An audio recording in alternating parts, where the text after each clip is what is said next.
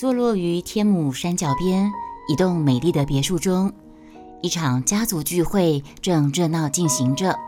男主人蔡元忠本来是小薇父亲同校任职的高中老师，几年前继承了寡居多年又没有小孩的姑妈一笔庞大的遗产，索性辞掉教职，举家搬到姑妈在天母的别墅当中，享受富裕的生活。他的独子叫做蔡嘉诚，从美国读完企业管理回来。刚好接管姑妈姑丈留下来的贸易公司，是一个三十岁黄金单身汉，人又长得很端正壮实。周遭三姑六婆做媒的说亲的三不五时登门拜访，让这个蔡嘉诚觉得很不堪其扰。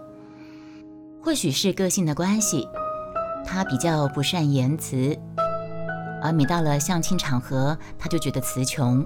跟对方四眼相对，感觉好尴尬。加上自小家教甚严，除了念书还是念书。呃，而为了接管公司，出国苦读更是加倍用功。所以呢，就逐渐养成少年老成的个性。在他身上似乎是找不到一点点乐趣的元素在，念兹在兹的全都是公式。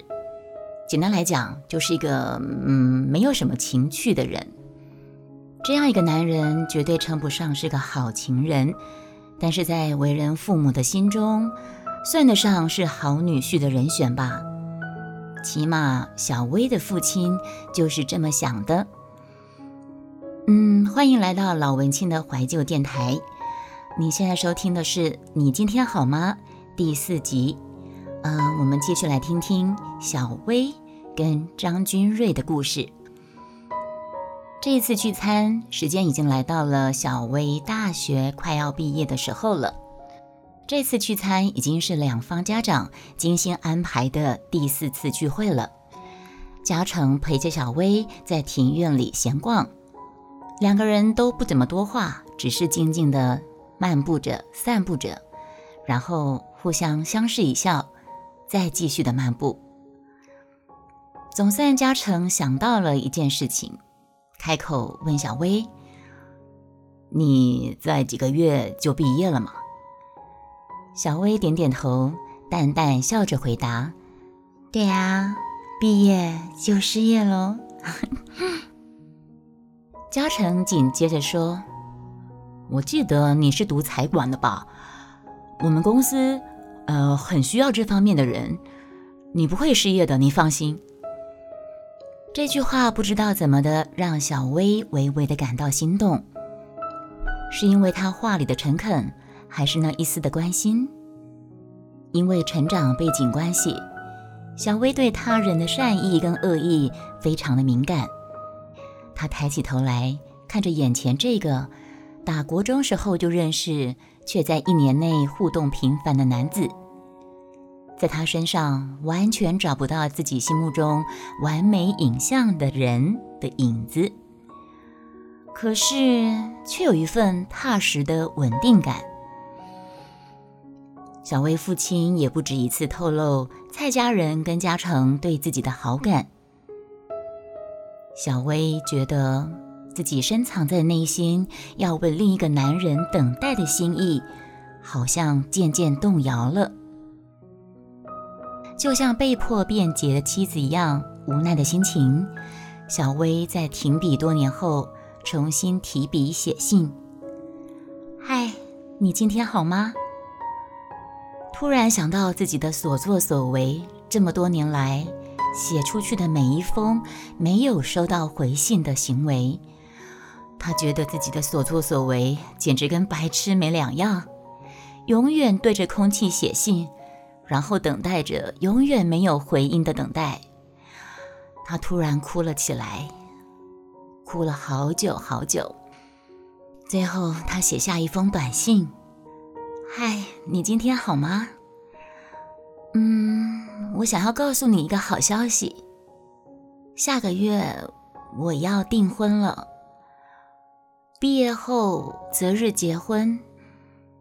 他大我八岁。”家境不错，嗯 我想他肯定会好好保护我，照顾好我的。嗯，祝你一切顺心如意。那晚，他边哭边撕毁一切有关张君瑞的日记、手札，还有所有神似他长相的明星的画册、照片，一切都不需要了。这些东西不再具有任何意义了。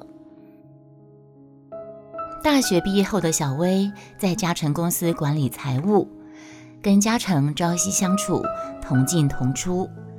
爸妈也搬到台北来，上了年纪也皈依佛教后的妈妈性情大变，对小薇也比以前慈爱许多。平静无波的日子跟安逸的生活，让小薇感受到渴望已久的家庭幸福。就在结婚前一个星期，某个爸爸不在家的晚上，妈妈把小薇叫到房里来。交给他一包东西。妈妈说：“小薇，你听我先把话说完。这包东西你回房间再看。”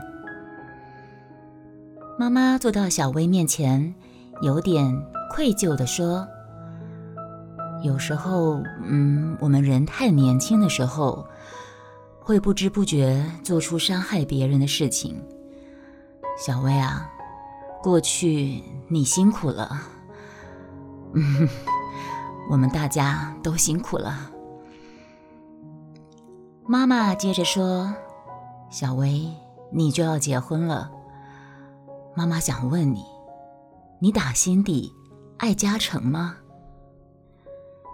小薇微微一愣，妈妈继续苦口婆心的说下去：“小薇，回忆是一种很奇怪的东西，回忆往往也会脱离现实。”这个回忆就逐渐变成了一种幻想，一个理想化的幻想。可是小薇，这个幻想往往是永远没有办法取代的，就像我永远没有办法取代你亲生母亲在你爸爸心中的美好形象一样，你知道吗？所以我问你，小薇，张老师对你来说是不是？也无人可取代呢。小薇的头微微发胀，胸口像被人揪住般难过起来。她实在不明白妈妈为什么会说这些，她更不明白，都这个时候了，就要结婚了，妈妈为什么要撕开自己内心最底层的伤疤呢？小薇啊。我当初是爱你爸爸才会嫁给他的，但是我发现他心里面永远最爱的还是你的亲生妈妈。我的爱情在结婚后幻灭，所以我不希望这个状况再发生在你或是嘉诚身上。嗯，这包东西曾经是你的幻想。你就好好的看看吧，不要怪你爸爸。当初爸爸是想让你好好念书，替你保管起来的。我想，现在是该把它还给你的时候了。你有权利决定你该怎么做。回到房间，小薇迫不及待地打开纸袋，那几封轻微泛黄的、已经拆开的信件。止不住颤抖的手，抚摸着那思念了七年的笔迹，是张君瑞当年离开之后，陆陆续续寄给他的信啊。为什么我有点激动呢？眼眶泛泪，这是怎么回事？被自己的小说所感动了是吗？好嘞，那我们今天就先说到这儿喽。谢谢你们再度光临老文青的怀旧电台。你今天好吗？小薇的故事正在连载中。如果你喜欢听故事，如果你有朋友也喜欢听故事，欢迎分享给他们。如果你是 Apple Podcast 的话，不要忘了给我点星星、写评论哦。我们下次再见。